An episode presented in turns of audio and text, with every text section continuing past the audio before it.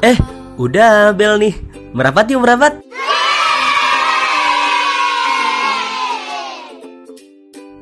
Oke, halo. Balik lagi bersama saya, Maruf El Munir dalam podcast Pikir-Pikir Lagi. Jadi, untuk teman-teman yang baru saja bergabung dengan podcast Pikir-Pikir Lagi, podcast ini adalah podcast yang banyak membahas tentang kepemudaan, pengembangan diri, psikologi, dan juga kesehatan mental. Episode 27 Optimalisasi Belajar. Di episode kali ini gue akan mencoba membahas tentang bagaimana caranya Supaya kita bisa mengoptimalisasi belajar kita. Hal lain yang menarik Telah masuk hampir 20-an pertanyaan. Yang mana kaitannya tentang optimalisasi belajar atau secara umum belajar. Makanya simak selengkapnya ya Supaya tahu jawaban-jawabannya. Langsung aja kita mulai. 3, 2, dan 1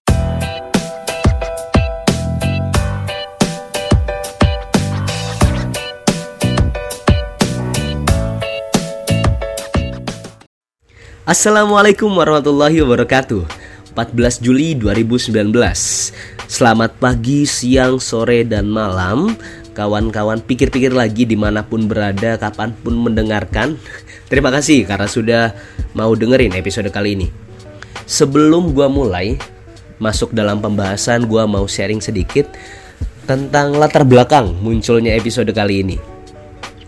Episode kali ini tercetus dari jadi ceritanya seminggu lalu kurang lebih eh belum nyampe ya empat hari lima hari lalu gue tuh banyak menghabiskan waktu gue untuk belajar. Dalam arti bener-bener intens belajar.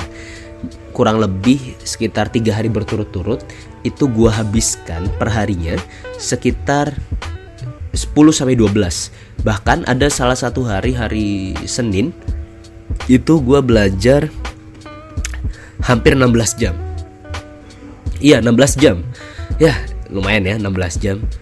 Dan akhirnya banyak orang-orang yang kepo. Keponya gara-gara habis itu gue share di story gue share di story tentang ya beberapa share-share sederhana lah.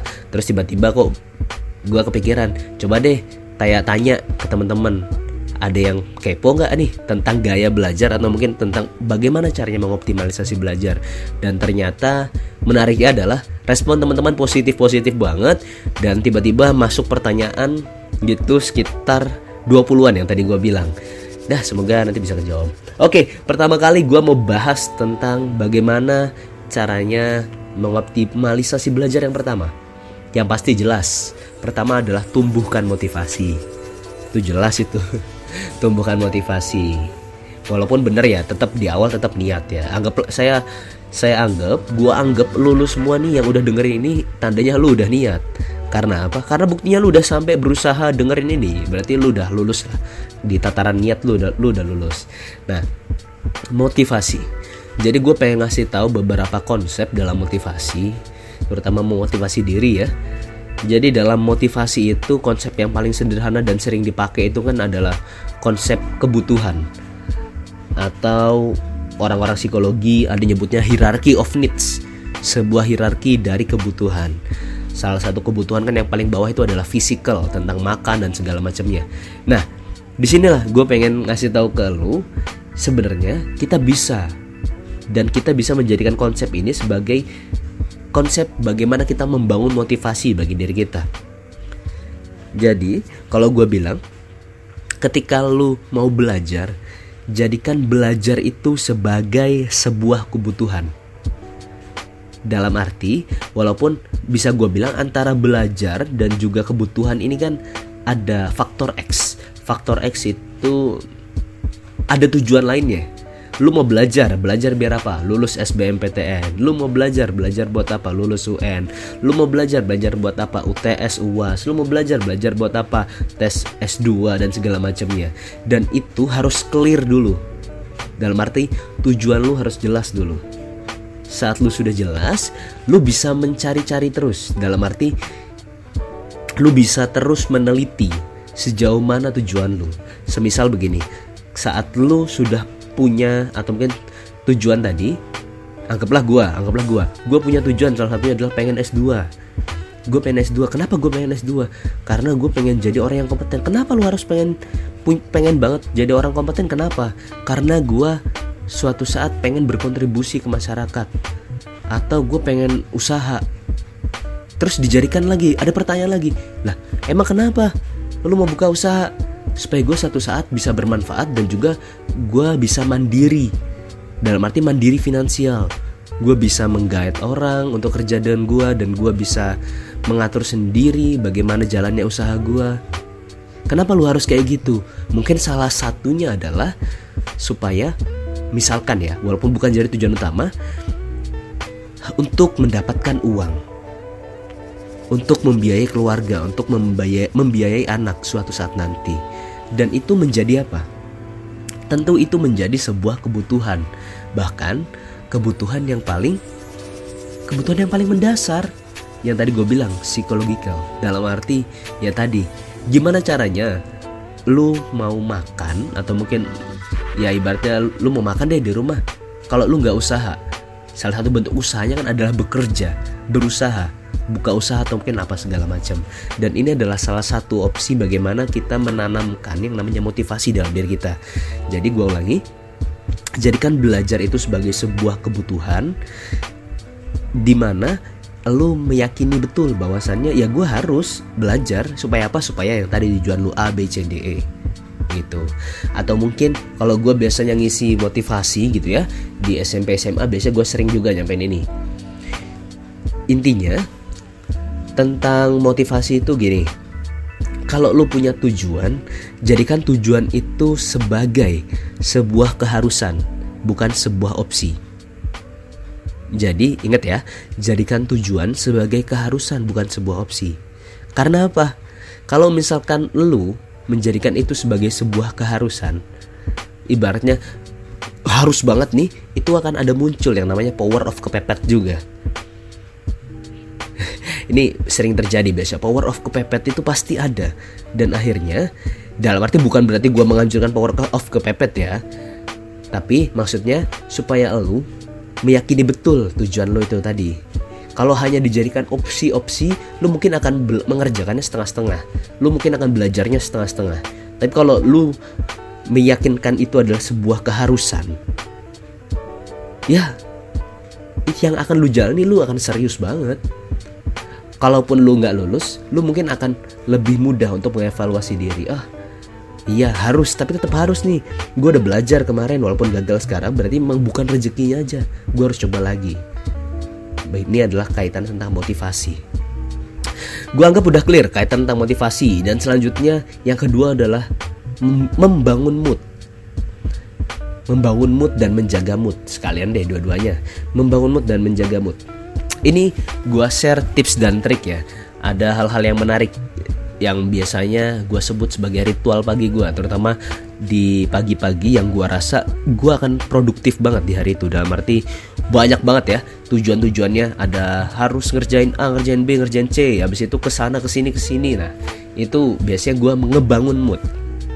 Ngebangun mood tuh yang yang menarik gini kalau gue pribadi gue sangat erat dengan uh, apa ya ibaratnya ya? Musik lah. Gampangnya gitu aja musik deh. Musik. Gue gampang banget membangun mood dengan musik. Jadi yang gue lakukan adalah hampir setiap pagi yang gue lakuin ketika semua sudah beres gue ketika mau memulai kegiatan gue nggak lupa untuk nyetel musik. Tapi ini yang menjadi catatan di saat lu mencoba untuk nyetel musik, lu harus ingat betul musiknya yang seperti apa. Jangan lu pagi-pagi nyetel musiknya yang galau-galauan. Galau-galau banget. Aduh. Jangan deh. Karena apa? Karena ya mungkin akan bikin feel lu beda apalagi kalau misalnya lu semalam abis putus gitu terus tiba-tiba lu denger lagu galau padahal lu besoknya harus ujian aduh tamat dah ujian lu nanti. Jadi cobalah yang namanya bangun pagi itu ngebangun dulu moodnya. Makanya kalau lu kalau misalnya pernah baca ada yang menganjurkan saat bangun itu hal pertama dilakukan adalah salah satunya bercermin dan juga senyum. Berikan senyum ke diri sendiri berikan support ke diri sendiri. Ini yang menjadi menarik ya yang tadi gue bilang kalau gue yang gue lakuin biasanya kalau nggak nyetel radio atau mungkin nyetel musik di Spotify gitu ya atau satu hal lagi. Gue nonton YouTube yang isi kontennya adalah konten-konten yang komedi. Ya gue sering banget yang komedi. Bahkan eh, iba uh, ya selera komedi gue udah udah meluas. Meluas dalam arti gue bisa nonton komedi itu yang emang film film komedi. Atau mungkin talk talk show apa. Ya kayak ini talk show gitu-gitu dah acara game show game show gitu yang komedi. Atau mungkin mini mu, mini apa? Short movie gitu. Short movie yang komedi. Atau bahkan sampai yang game-game yang komedi. Kayak misalkan mungkin teman-teman yang main PUBG itu ada Bang Pen atau mungkin yang Minang Kocak itu ya kadang-kadang gue juga nonton yang kayak gitu-gitu. Dan itu gue akui itu adalah salah satu cara gue untuk ngebangun mood nah kaitannya dengan ngebangun mood dan menjaga mood deh. Nanti gue seling-selingin deh selanjutnya.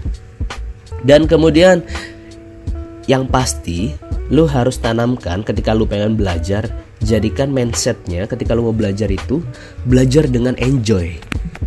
Belajar dengan enjoy. Tentu beda ya. Jadi lu boleh deh dalam mindset nah oh ya ya sorry sorry. Ini ini gue yang yang pengen gue kasih tahu ke lu.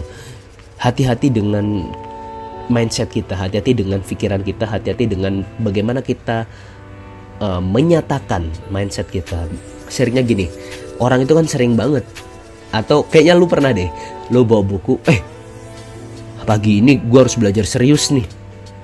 Harus belajar serius. Nah tapi orang-orang itu apa ya kadang-kadang lupa bisa gue bilang lupa. Lupanya apa? Ya hanya berhenti di kata-kata serius tadi sedangkan ada hal lain yang lebih penting daripada serius. Tapi juga apa tadi yang gue sebutin? Enjoy. Menikmati. Kalau seandainya lu serius ada kemungkinan lu akan cepet banget lelah bete gitu ya.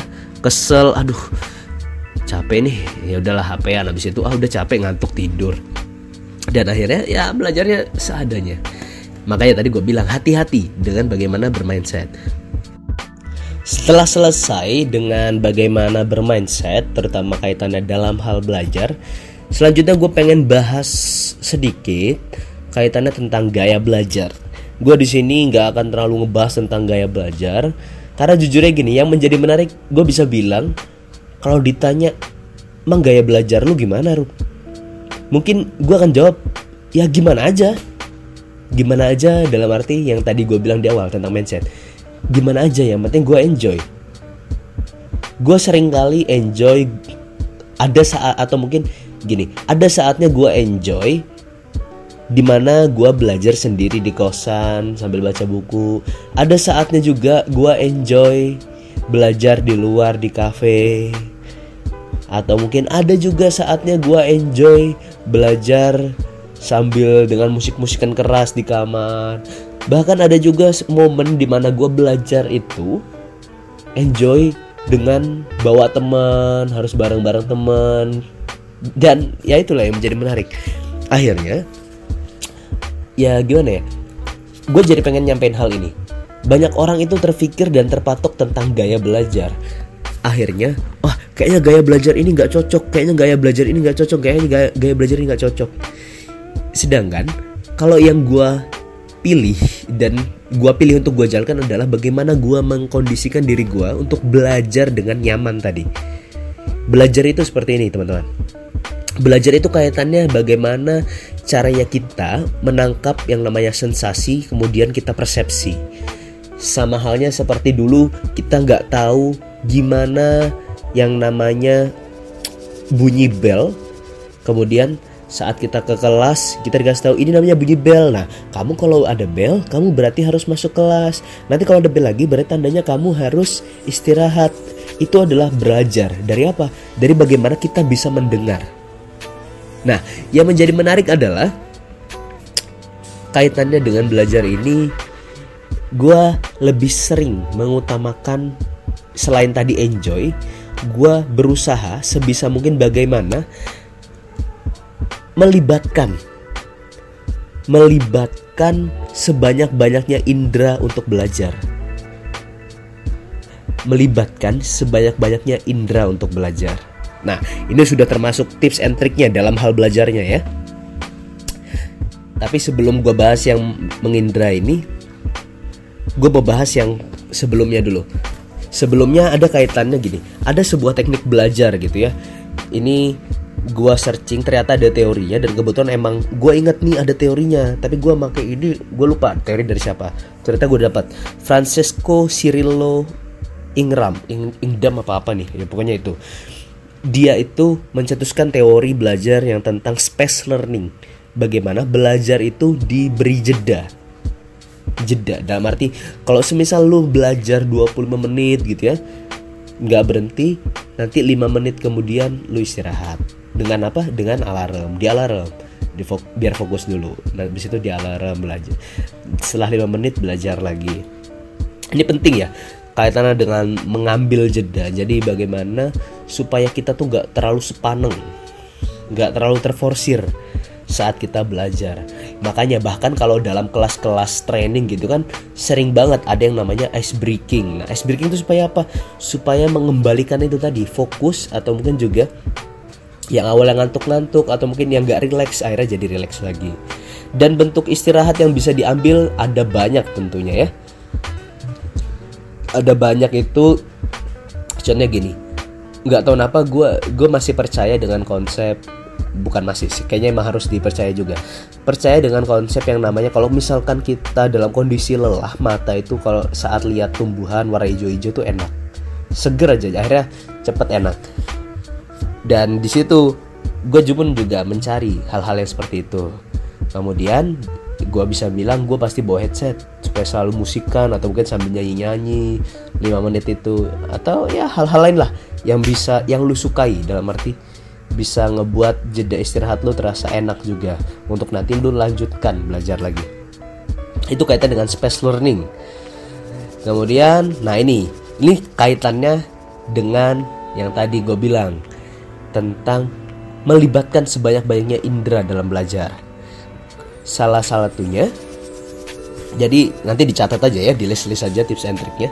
Salah satunya yang tadi gue bilang melibat tentang melibatkan indera nih bisa dengan ditulis. Ini gue pernah share nih di Instagram Story. Ada sebuah eh, kata-kata uh, bijak gitu di bahasa Arab mahfuzot kalau orang-orang pondok nyebutnya bahasa Arabnya gini al ilmu soidun wal kita batu koiduhu koyit suyudaka bil hibalil wasikoti. Widih gue baru sadar gue masih hafal padahal gue cuma nulis depannya doang. Ya intinya gini itu artinya adalah ilmu itu bagaikan sebuah hewan buruan dan tulisan adalah talinya. Jadi si ikatlah kuat-kuat hewan buruanmu itu dengan ikatan yang kuat. Dalam arti bahasa kiasannya adalah ilmu itu dengan di permisalan hewan buruan cobalah untuk mengingatnya, mengikatnya dengan menulis. Bahkan ada juga riset itu, riset atau gue baca di mana lupa, kaitan tentang menulis itu adalah 30% apa 40% gitu dari menghafal. Jadi cukup besar ya atau gini. Tapi ini ini yang ini yang jadi menarik juga. Ini tips and trick dari gue kadang-kadang uh, ini nggak jadi efisien dan efektif juga. Dalam arti gini terutama kalau semisal darurat-daruratnya lu harus belajar sistem kebut semalam sedangkan lu harus masih belajar tiga buku lagi. Kalau dia lu masih harus buat ringkasan aduh kemungkinan besar waktunya nggak akan cukup buat belajar dan akhirnya ya malah banyak yang gak belajar. Jadi kalau kemarin gue pengen bilang sama lu gue itu ada beberapa hal yang gue lakuin ketika itu kaitannya dengan ini. Jadi tulisan itu gue nggak bener-bener nulis. Tapi ada poin-poin penting yang ada di buku gue tulis di sampingnya dengan bahasa-bahasa yang singkat. Dengan poin-poin atau mungkin hanya dengan uh, apa namanya bab dan subbabnya. Subbabnya gue tulis tulisin oh ini bahasnya tentang ini ini ini kemudian gue langsung lompat ke kesimpulan baca di kesimpulan di kesimpulan nggak ngerti baru balik lagi ke isi. Jadi gue ya itu itu adalah cara sendiri sih. Lu bisa make bisa enggak masih kaitannya tentang melibatkan sebanyak-banyaknya indera ada hal lain adalah gini gue kalau misalkan belajar atau mungkin bicara itu kok belajar atau bicara gue kalau misalnya ngebaca gue juga sering belajar itu dengan baca dengan keras. Nah ini juga bahkan ya ini juga kaitannya ini tentang menghafal. Lu pernah nggak sih lihat kalau misalnya lu lagi masuk ke pondok pesantren mana atau mungkin lagi di mana orang ngafalin sesuatu itu dengan cara apa? Dibaca keras-keras dan diulang-ulang. Keras bukan arti teriak ya dalam arti dilafalkan dengan jelas bukan dalam hati. Bahkan hal yang menarik adalah orang itu gue gue inget banget dulu kalau waktu di apa namanya di pondok itu orang ketika mau belajar dia ngapalin itu dia banyak yang berdiri berdiri berdiri itu maksudnya supaya nggak ngantuk supaya fokus kemudian dia sambil jalan sambil bawa buku sambil baca. Dan itu dan bahkan sampai ada yang mau sambil muterin lapangan tuh ada. Dan itu jangan heran kalau misalnya gaya-gaya belajar kayak gitu tuh dilakuin oleh banyak orang juga di kalau misalnya di kawasan-kawasan itu. Dan kaitannya masih tentang ini juga itu tadi sudah gue maksud tadi melibatkan kaki juga dilibatkan. Dan bisa juga dilibatkan tangan. Melibatkan tangan itu seperti apa? Misalkan gini gue ngomong penjelasan ini via podcast audio ngerekam. Tapi kalau seandainya di sini ada video yang ngerekam, mungkin lu akan ketawa. Ketawa dalam arti apa? Karena dari tadi tangan gua pun gak berhenti. Seakan-akan gua ada di hadapan lu, lu semua sebagai audiens gua. Jadi ini ini menjadi apa ya? Kebiasaan juga sih buat gua untuk melatih fokus juga karena kalau misalnya ini nanti tangannya ambil ke mana malah nggak fokus gitu ya jadi itu adalah salah satu juga cara gua juga untuk melibatkan fokus untuk melibatkan harus melibatkan indera gue terus indera lain yang bisa dilibatkan adalah ketika tadi kaitan dengan membaca dengan keras tentu adalah ya benar telinga. Kita ngedengar. Jadi se jadi kita akan terbiasa untuk apa ya bersensasi menerima sensenya tadi dari setiap indera-indera kita. Dari semua indera kita ya. Jadi nanti supaya di persepsi di pikiran kita juga lebih enak dan lebih tersimpul dengan rapi. Uh, abis itu gue membahas tentang oh iya hal-hal yang menemani hal-hal yang menemani itu gini. Lu harus tahu betul kalau tadi di awal tentang space learning lu harus juga sadari tentang betapa pentingnya waktu belajar lu.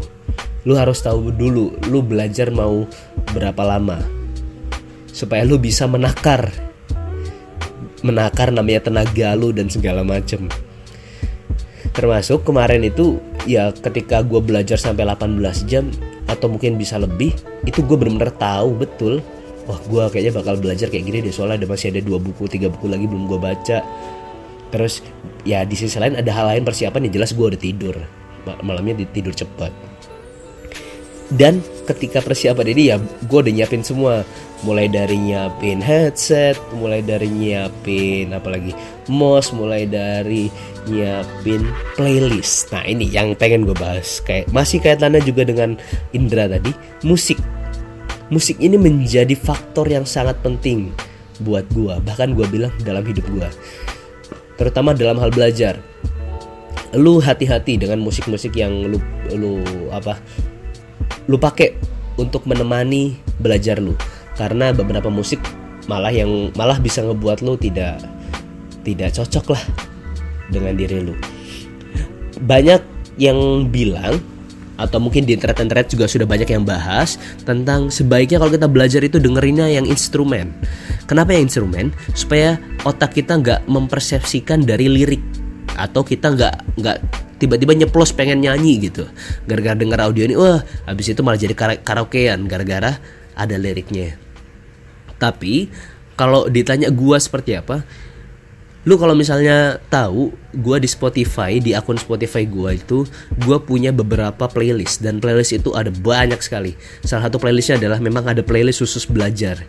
Ada playlist itu tentang uh, produktif musik silakan search di YouTube itu gue suka.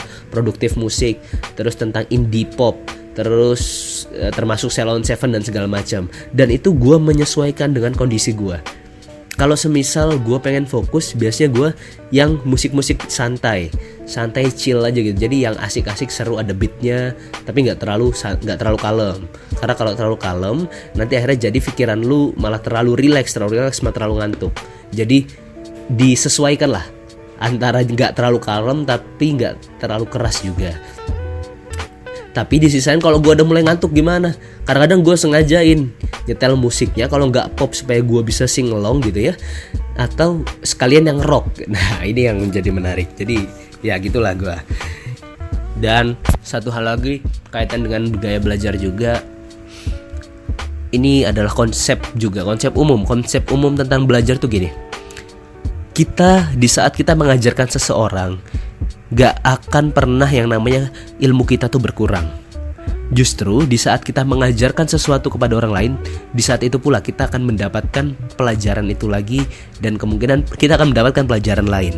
Dan hal ini termasuk yang gue bilang sebagai yang gue banget lah dalam cara atau gimana gue mengoptimalisasi belajar gue. Jadi ya apa ya? Ya gue seneng aja gitu. Kalau semisal tiba-tiba harus nyala harus menjelaskan sesuatu walaupun pemahaman pemahaman gue masih dangkal tapi gue akan mencoba menjelaskan sepemahaman gue dari situlah pemahaman gue akan meningkat dua kali lipat tiga kali lipat empat kali lipat.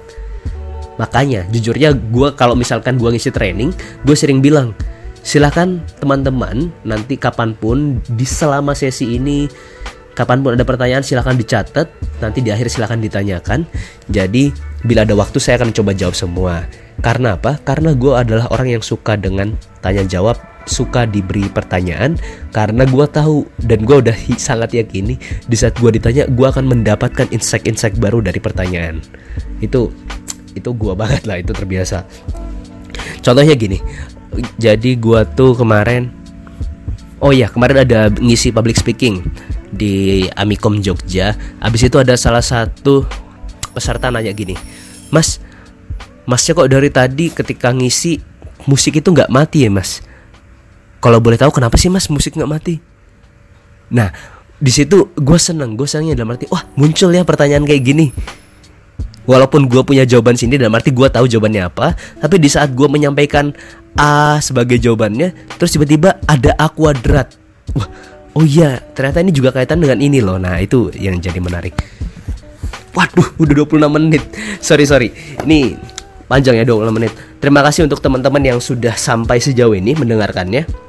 Jadi kalau ngalor ngidul ya ma mohon maaf saya ya. Tapi intinya gini emang di konsep belajar ini nggak ada yang saklek. Nggak ada yang saklek dalam arti harus tips A dijalankan B dijalankan C dijalankan. Ya makanya dari tadi gue bilang gue nggak terlalu menyebutkan urutannya ya tapi silahkan itu bisa langsung dikerjakan bareng-bareng kok gue yakin. Dan selanjutnya gue akan mencoba untuk menjawab beberapa pertanyaan yang sudah masuk di story gue ini ada cukup banyak banget. Salah satu yang paling banyak pertanyaannya adalah tentang bagaimana caranya untuk mudah memahami pelajaran. Nah, ini ada dari Rizka Maulidia, habis itu dari Katarina, habis itu juga dari Rismananda. Nah, ini gue coba jawab ya, kaitan tentang memahami.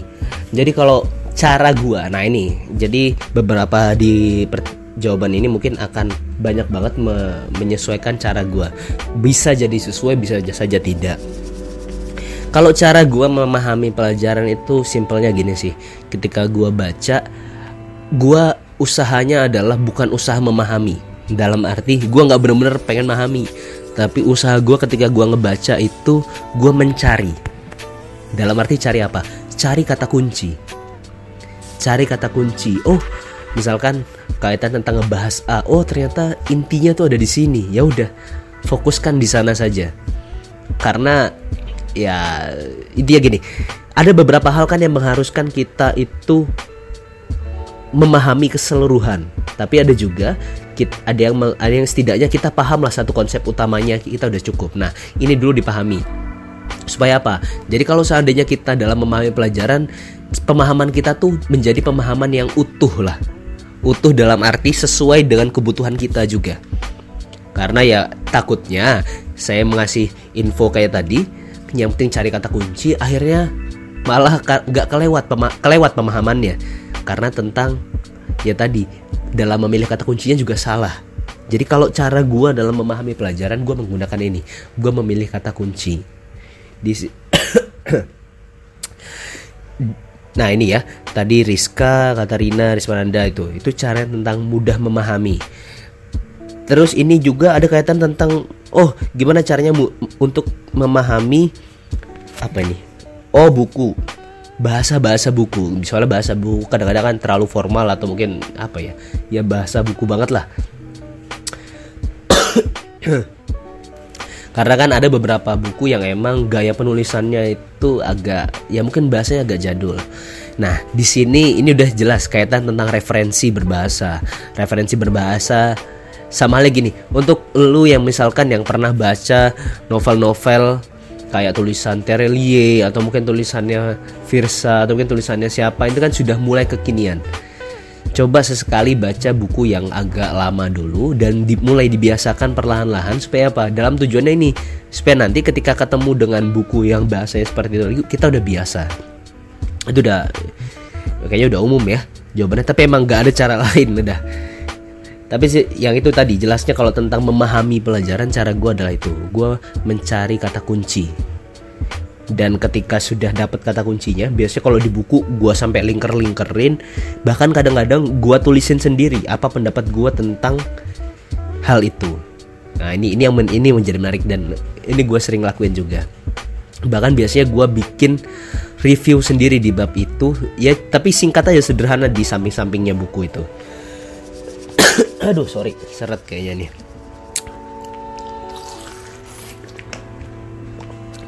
Habis itu lanjut lagi ini kak ada pertanyaan dari Rita Amrina. Gimana melawan malas untuk mulai kak? Melawan malas untuk mulai. Nah ini tadi yang gue bilang. Pertama yang jelas tadi kaitan tentang motivasi memunculkan dan menanamkan motivasi itu jadikan sebagai sebuah keharusan atau mungkin seba jadikan sebagai sebuah kebutuhan. Dan caranya untuk mulai adalah ya udah mulai aja. Mulai aja dalam arti gini. Ya ini adalah pertanyaan yang paling gua keselin adalah keselin dalam arti gini. Orang itu kebanyakan bertanya dulu. Padahal kan simple caranya. Ibaratnya gini gimana misalkan sama halnya kan dengan ada orang yang tanya kak gimana sih kak caranya? Atau mungkin gimana sih kak biar bisa ngepodcast? Gimana sih mulainya? Ya ya mulai aja. Nggak perlu dipikirin caranya nggak perlu gimana nya ke depannya ya, ya justru yang penting belajarnya mulai dulu. Dimulai aja dulu. Dimulai dulu. Gak perlu dipikirin cara untuk mulai yang penting mulai aja. Kalau misalnya udah ke, kebanyakan mikir caranya akhirnya ya ya akhirnya seakan-akan lu ngebentuk sendiri prasyarat lu untuk belajar. Lu sadar gak sih kayak gitu? Jadi nah ini. Oh ini belum dibahas seru kayaknya nih. Ini kan tentang ngebentuk prasyarat. Semakin kita terbiasa dengan gaya-gaya tadi duh gua tuh orangnya kalau misalnya belajar gua harus sepi gua tuh harus tempatnya enak tenang nyaman duduknya bisa sambil senderan habis itu nggak ada asap rokok musiknya musik yang kafe banget, musik jazz misalkan kayak gitu. Semakin banyak lu meyakini kalau gaya belajar lu kayak gitu, di saat itu juga lu sadari bahwasannya lu hanya memperbanyak prasyarat untuk belajar.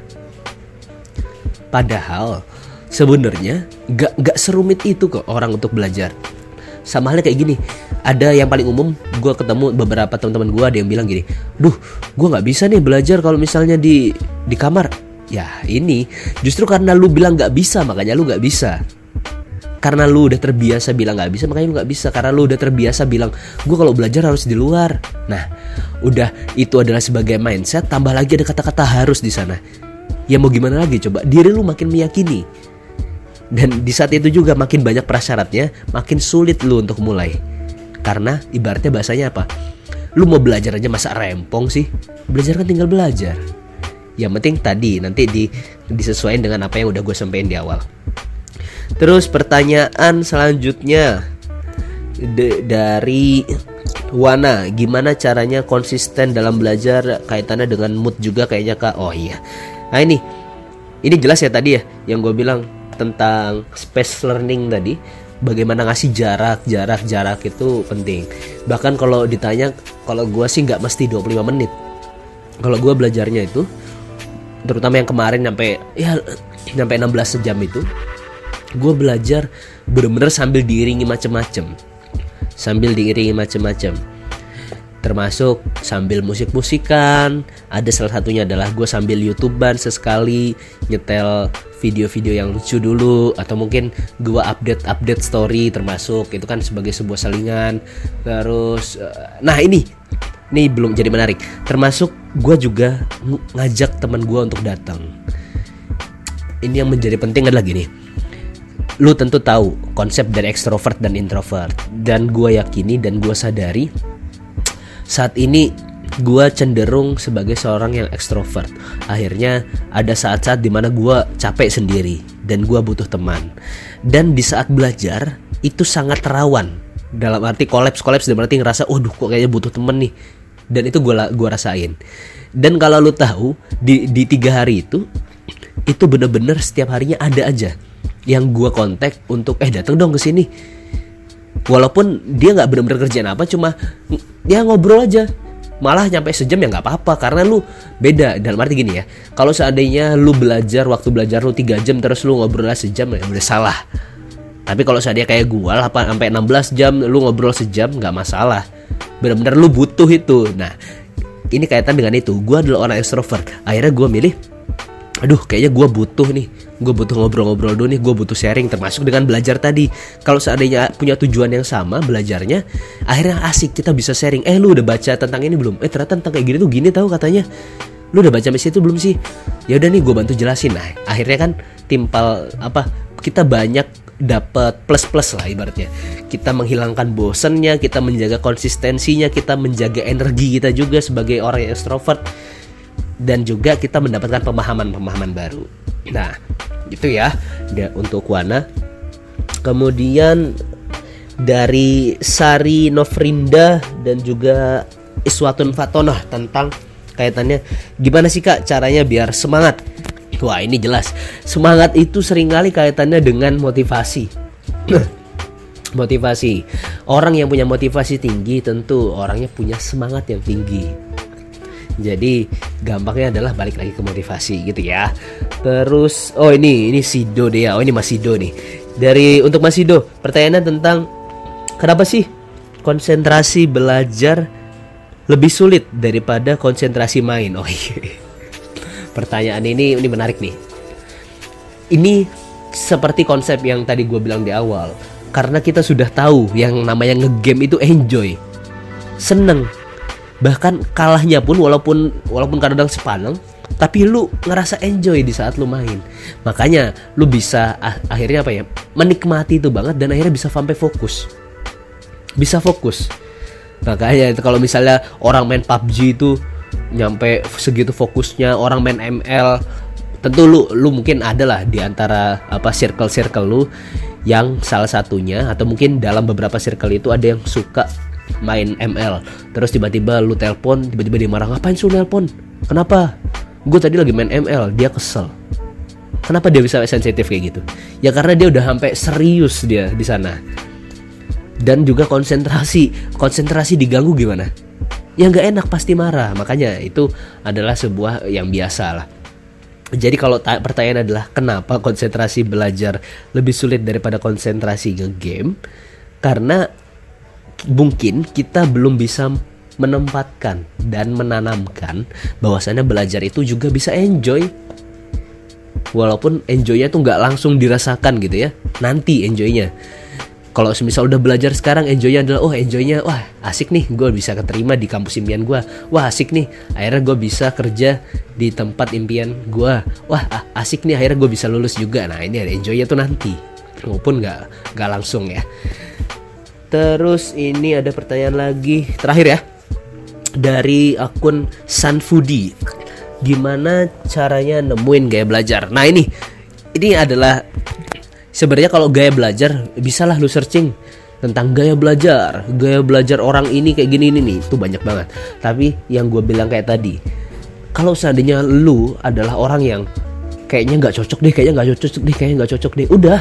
Ya udah nggak usah terlalu dipikirin tentang gaya belajar. Semakin mikirin tentang gaya belajar balik ke yang tadi. Akhirnya kita memperumit kaitannya dengan prasyarat kita dalam belajar. Akhirnya apa? Malah nggak belajar belajar jadi adalah fokusnya adalah belajar aja.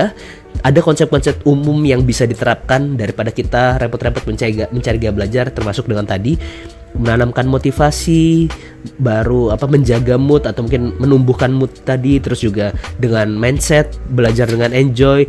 Terus tadi ketika belajar banyak melibatkan indera melibatkan indera dalam pembelajaran dan segala macamnya.